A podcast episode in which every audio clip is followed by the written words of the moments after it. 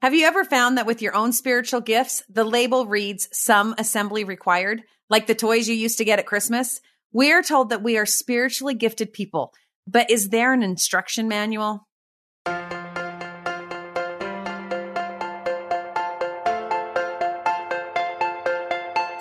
Hi, and welcome to Magnify. We are a podcast that helps keep General Conference top of mind without adding to your to do list. I'm your host, Kathryn Davis, a mom, a seminary teacher, and a big football fan who loves God. And I am so excited to learn and be inspired with you. We know life is busy, and we are here to lighten the load by bringing you weekly spiritual reminders that will leave you feeling a little bit better than before. Maria Eckersley is here to share her three spiritual reminders that spoke to her from Elder Stevenson's address, Promptings of the Spirit.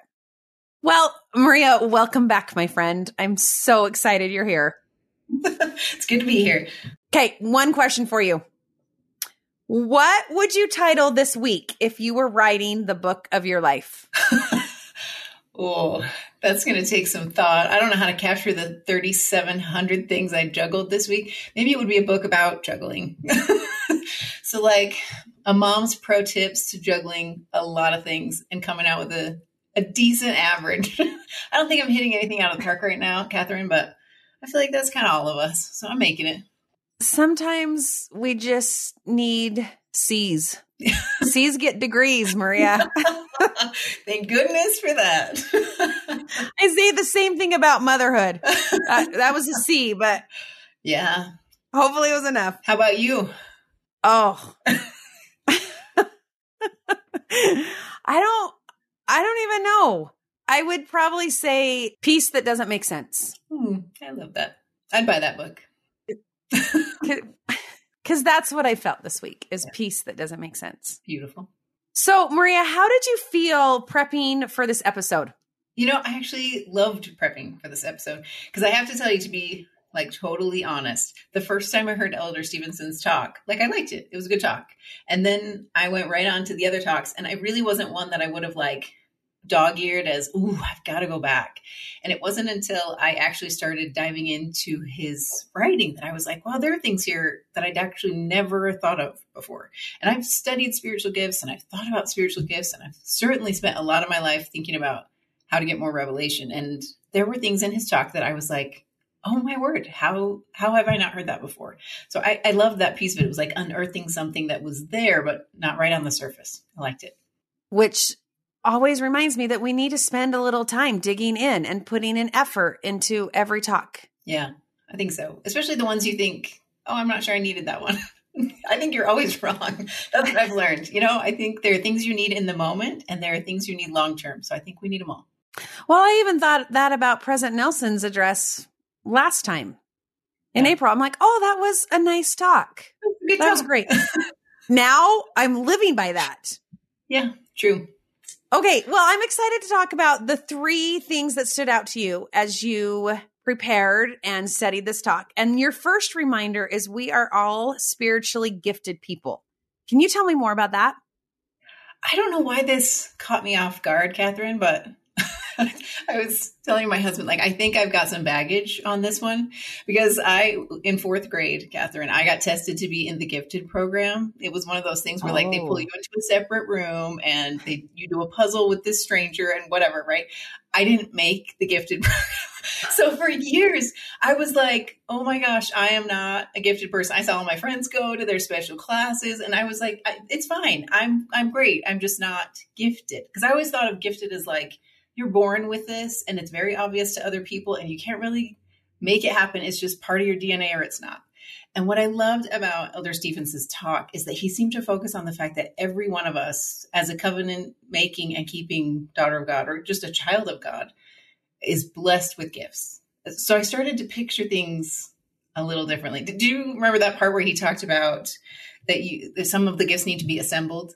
Do you remember that, Kathryn? Yes that was one of those aha moments for me. Yeah, me too. I just I started to picture like the Lego sets that my kids get at Christmas time. I don't know if your kids are into Legos, but my boys love Legos. Like it's joyful to, to them to have this giant thing to assemble and put together. And I started to think about spiritual gifts more like that, not something that I get automatically or that is very obvious from birth, but something that like is available to me if I will take the time to assemble it and put it together. And that to me was empowering. I just felt like, oh wait, maybe there's gifts all over the place. You know, like the visual that came to my mind. So in December, we have three family birthdays just in my little family and Christmas. And my birthday is one of those. And so December, like we constantly get packages from Amazon because that's where I order everything. And I sometimes will have packages like stacked up outside my doorstep. And I just, you know, you get the delivery notification, but you know, maybe you don't go outside immediately to grab it or you, don't get around to it. And I started to think about like, there are some times when I don't even open the box. You know, like I'm in such a rush or I'm so busy that I don't even look inside.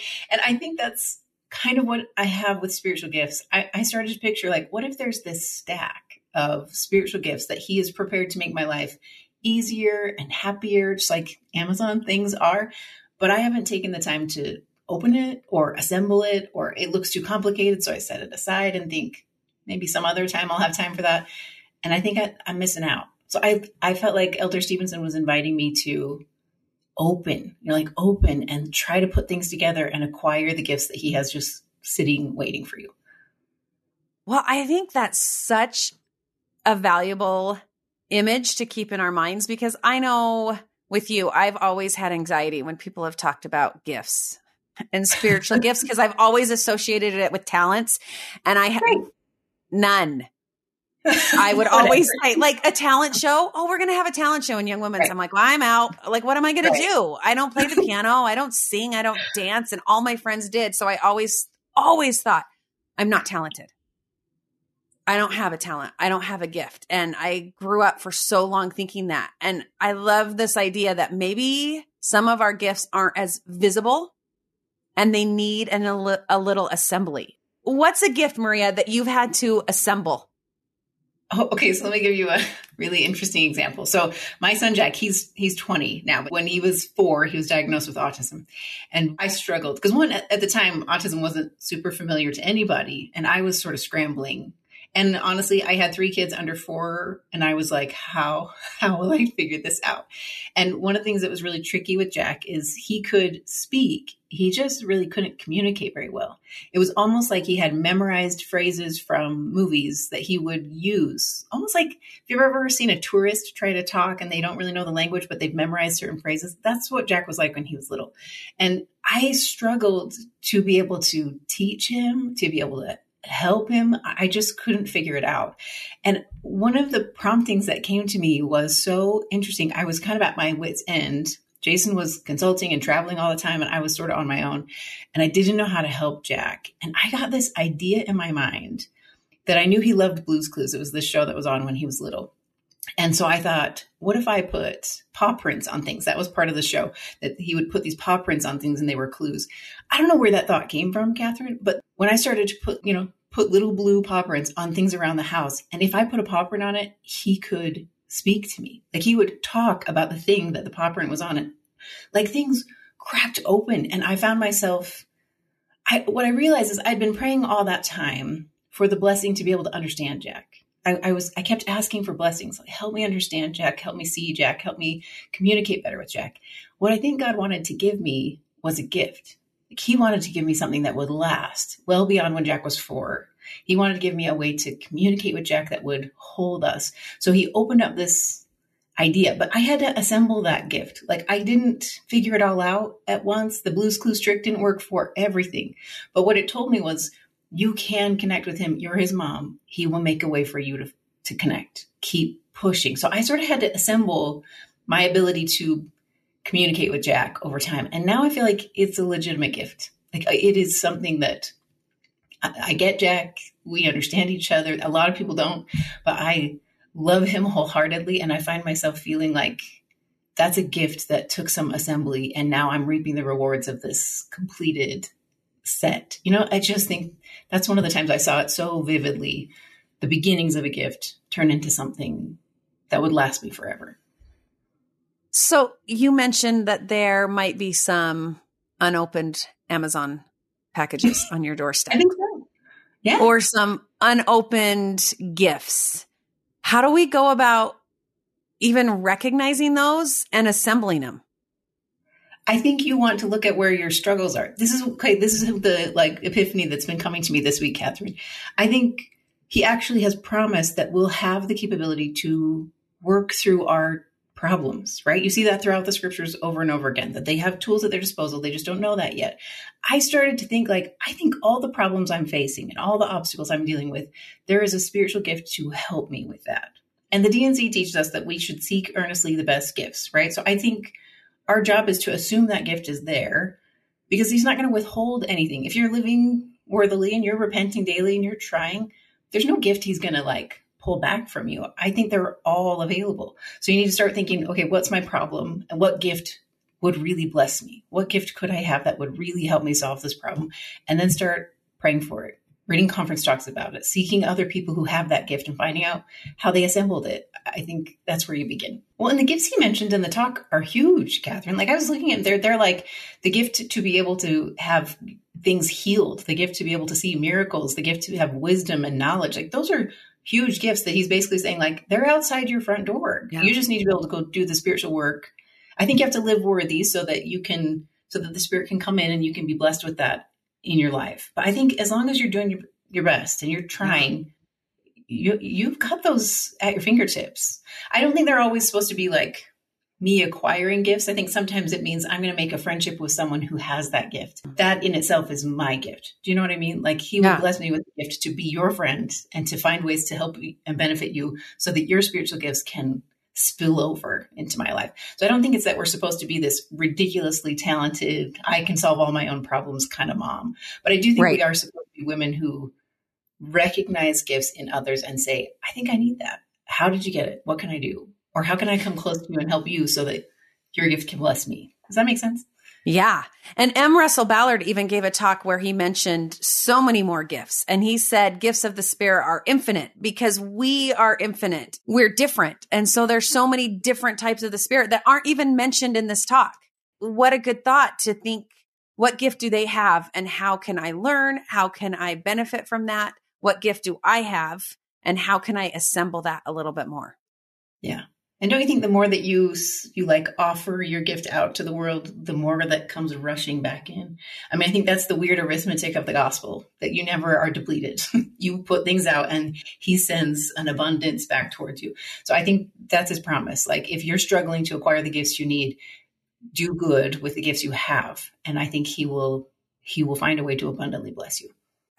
He even mentions that in his talk in another way where he says testify of holy truths by yeah. using that, we also receive, right? It's yeah. scary to go out and use those gifts, but the more we do, the more we practice, the more we assemble, the more we can receive and understand and know and bless. Yeah.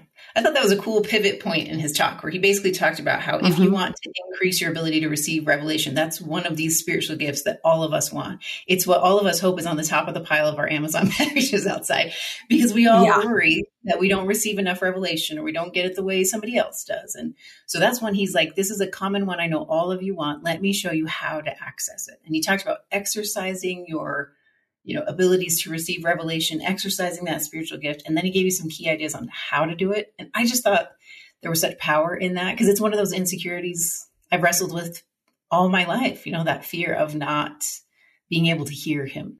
For me one of the biggest takeaways from this talk was when he focused on inviting the spirit rather than commanding the spirit. Right? That was your second takeaway is the spirit is something we invite not command yeah, I I loved this. Okay, so Kathryn, you're a teacher. Have you ever heard somebody give that object lesson of like they talk about the spirit like a radio signal, you know, and they say like if you just tune to the right frequency, so spend your or you're in a dead spot. Yes. Yeah. I hate that object lesson, and here's why: because I feel like it's just what it implies. Then is if I am in the right zone, if I get to that right station, then I'm just going to have this steady broadcasting stream of heavenly you know, like intervention in my life. And that has not been my experience. Like one day I'll be at the right station and I'll get a clear signal. And then t- two days later, I'm doing the exact same thing, praying about something really similar. And I get nothing. I get silence or static. So I feel like that object lesson, it doesn't fit for me. What fit for me is this understanding that the spirit can cut through the static, that no matter what channel I'm on, no matter where my focus is. If if I'm living worthy to have the spirit with me, he can cut through. He can get through on any station. I don't need to spend my life tuning and turning that dial. I, need to spend my life doing good and then he'll find a way to cut through. So, what if you feel like the spirit's not cutting through?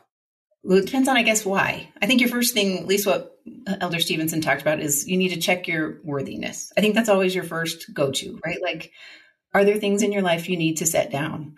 Are there things in your life you need to pick up? Like, I actually feel like anytime I start to doubt my ability to receive revelation, that's my prayer. Because even though he doesn't always answer prayers like, what major should I choose or which house is the right one to buy? He always answers prayers like, what do I need to set down? He's really quick to tell me where I need some work in my life and what are some things I need to change. So I think the first line of attack, if you feel like you're, he's not getting through is to say like, are there things I could do to, to make myself more worthy? Not to the point of exhaustion, just to the point of feeling right. comfortable in my prayer. Right.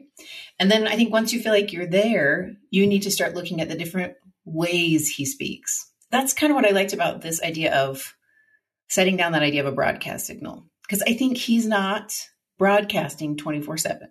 I don't think the spirit speaks 24 7.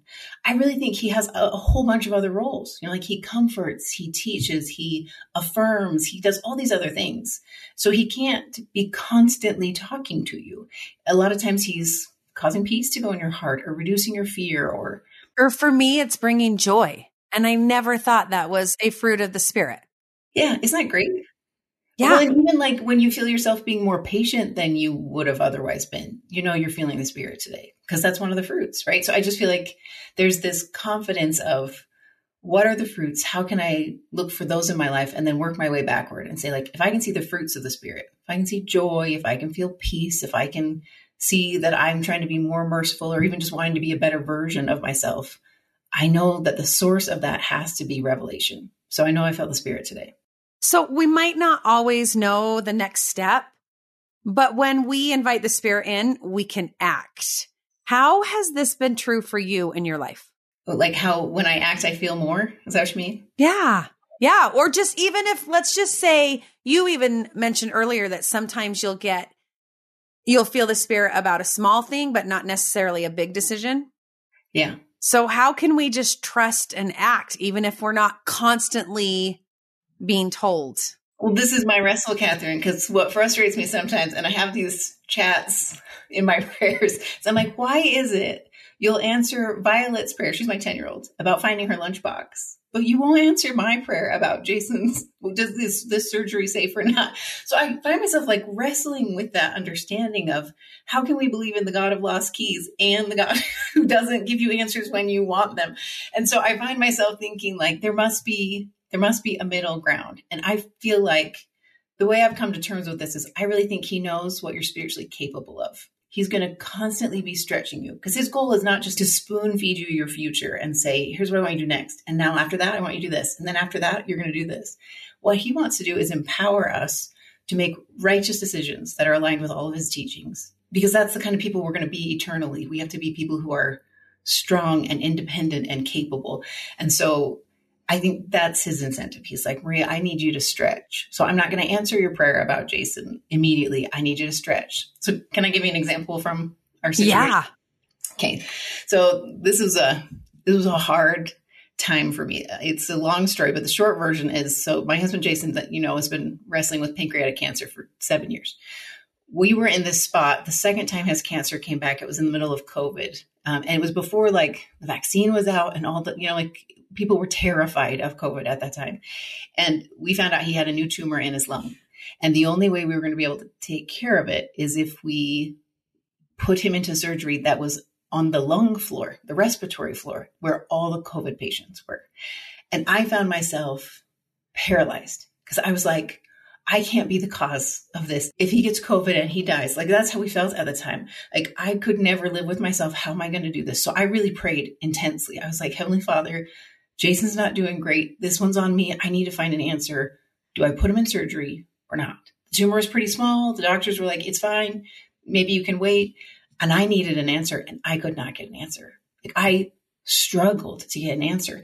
And the only answer that came to me, Kathryn, was I need to do family scripture study. And I was kind of bugged. I'm like, how do, how, why are you telling me that? That is not what I needed. It's not the answer I need. I really need this answer.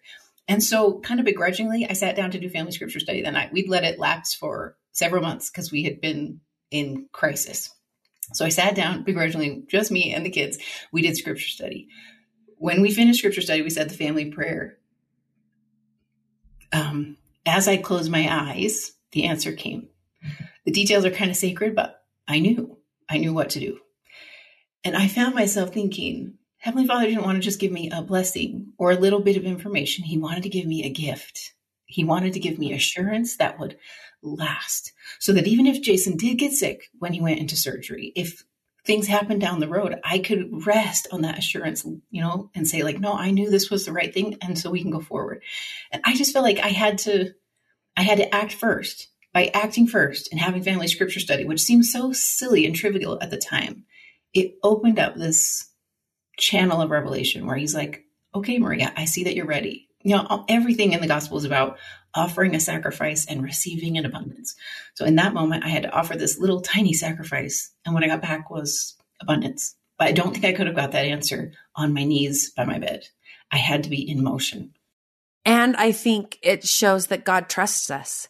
I remember when I was dating my husband, I was ex- praying about whether or not I should marry him. And I think that's a pretty valid question to get right. a big answer to. And I wasn't. And I remember one time I was at, I was an EFY counselor, so was my husband, and we were having this counselor devotional, and it was Brad Wilcox was teaching the counselor devotional. And Brad at the end of the night said, Kathryn, why aren't you marrying Steve? and I said, because God's not answering my prayers.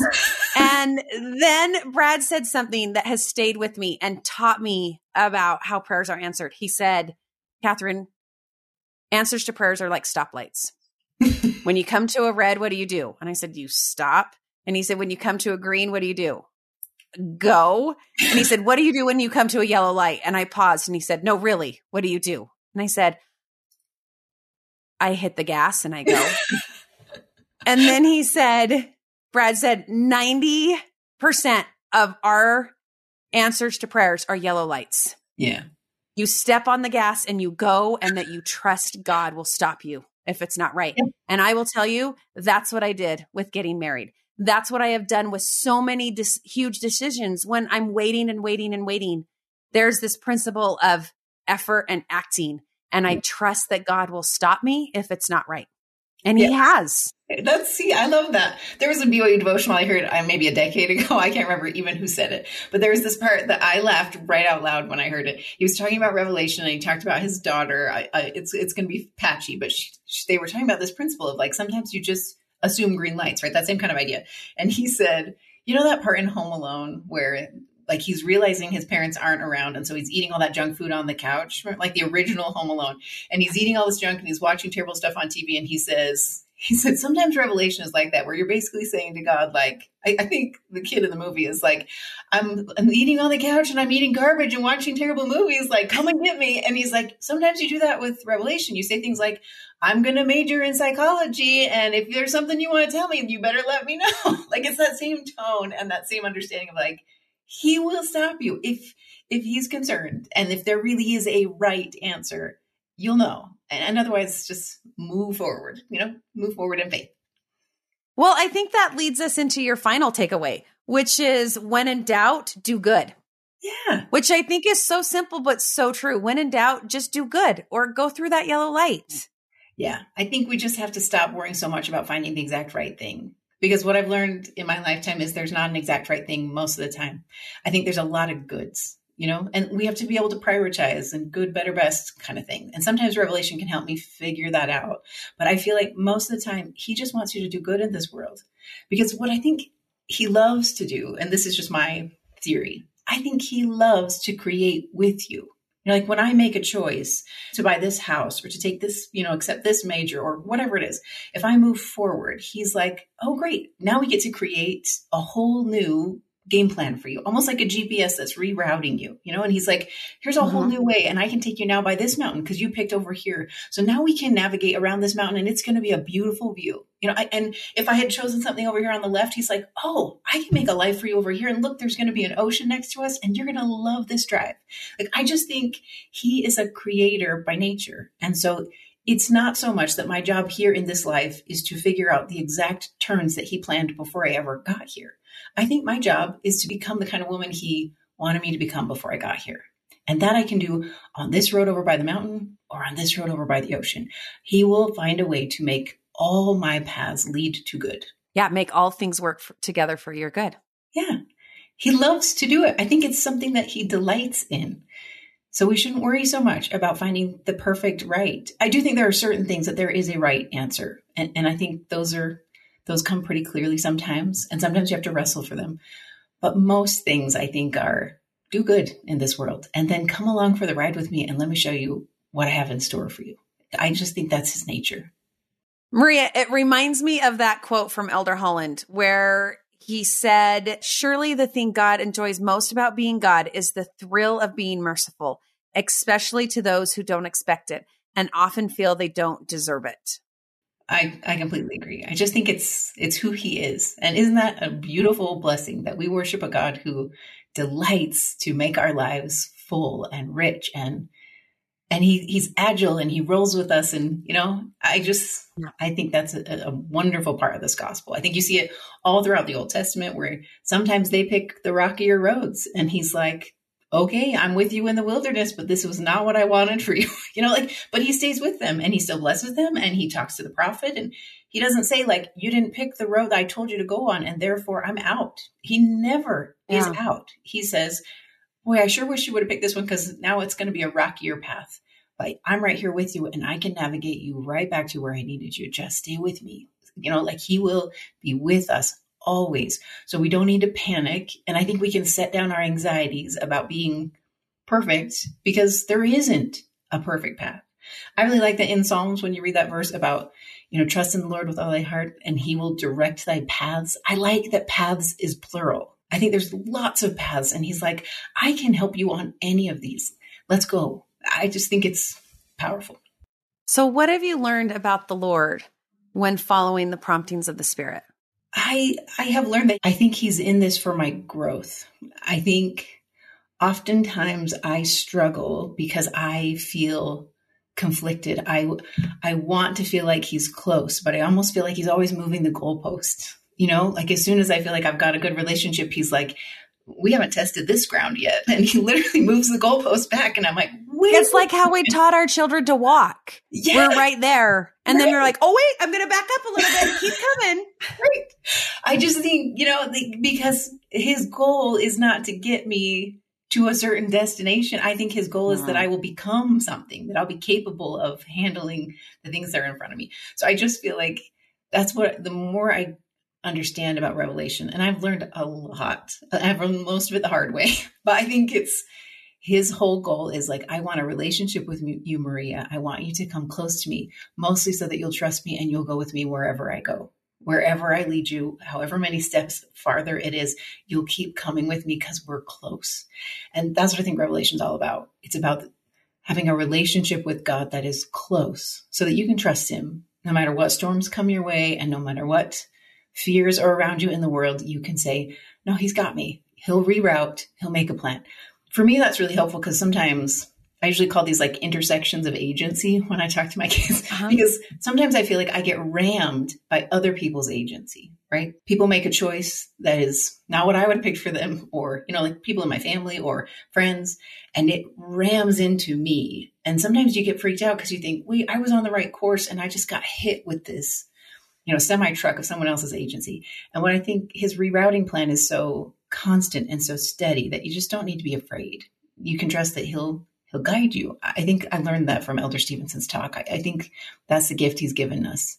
This beautiful unwrapped gift that's waiting for us to assemble is the peace that comes with knowing you're close to him and he's got you. Maria, I'm going to ask you a question. Okay. How do you know that? How do I know that he's got me? Yeah. Because here I am, Kathryn. Like there's no way I could have made it through the last seven years. Or, or, you know, I'm 45. There's no way we could have made it through so many of the ups and downs I've experienced.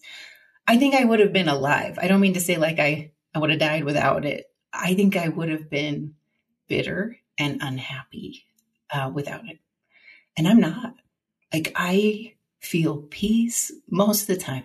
Not all the time, but I feel peace most of the time. I feel joyful and can project joy out into the world when my life is messy and I don't know what the future holds for me, for my husband, for our family. Like, I don't know. And I don't think I could have that without that knowledge. I think it's that certainty that allows me to be authentically joyful despite all these hard storms. How do you know it? It reminds me of Philippians 4, verse 7, when Peter is talking about hardships and trial. And then he says that Jesus Christ is the peace that surpasseth all understanding. Yeah. And I've thought a lot about that phrase. And to me, that means it's peace that doesn't make sense. yeah. Right? Like, there's no reason I should have felt peace this week. But I did. Yeah. There's no reason my daughter should feel peace in a bunker in Israel, but she does. Right. There's no reason, Maria, you should feel peace with the storm swirling around you and your husband's diagnosis, but you do. It's right. peace that doesn't make sense. Well, and I think it's a peace that you trust will. You know, like I don't think these are always going to be mysteries. I think someday I'll be able to look back and be like, oh, I get it. I get it now. And so I think you have to have the pieces, trusting that all those pieces will at someday will someday come together. Because I think peace that passeth understanding is not so much like, well, you know, Jesus take the wheel kind of mentality. I think it's like, I trust that you're going to steer for a while. And at some point, you're going to say to me, let me show you why. Because I think otherwise, I would just think he's he's unkind. you know, I don't think he wants to put you on these rocky roads f- for his own benefit ever. I think he wants to he wants you to be able to look back at your life and say, "Oh, I see where that attribute came. I see you were trying to help me build this. I get it now." So that's the part that passes understanding for me. It's almost like I can look ahead and say, like, at some point, this will all line up, and I'll be like, "Oh, there it is. I get it." Hey, look, he helped me assemble that gift. Yeah. Oh, yeah. It's a great way to say it. So, Maria, as you know, we love to end each show with a small and simple challenge, something that we can do to work on through the week. So, what would you suggest as a small and simple challenge that we could do today to feel and trust the promptings of the Spirit? I think one of Elder Stevenson's goals with this talk was to help us recognize spiritual gifts, both in ourselves and in others, just a little bit better. So I feel like, what if we take this week to try to look at things with fresh eyes? What if we look at ourselves and the people that we love and try to watch for spiritual gifts? And then, if we can, articulate them. Like, say it out loud what you see in others. I just think it would be so fun to see, even if there's a spiritual gift that's still in the assembly phase, to call it out and help your family and your friends see that you see so much good in them. Mm. I really think as we take time to recognize these beautiful gifts in others, we'll see a lot more of what God has done for us in the process. That is one, when you talked about identifying gifts in other people, that for me is when people share what they do, it inspires me. So we want to hear what you do with this challenge. Tell everybody where to go so that we can see it unfold. You know, if you want to keep this conversation going, you should head over to the Magnify Instagram channel. That's where we'll be chatting about spiritual gifts, our wrestles with revelation, and all the nuggets from Elder Stevenson's talk. So come over and join me. Thanks so much for being here, Maria.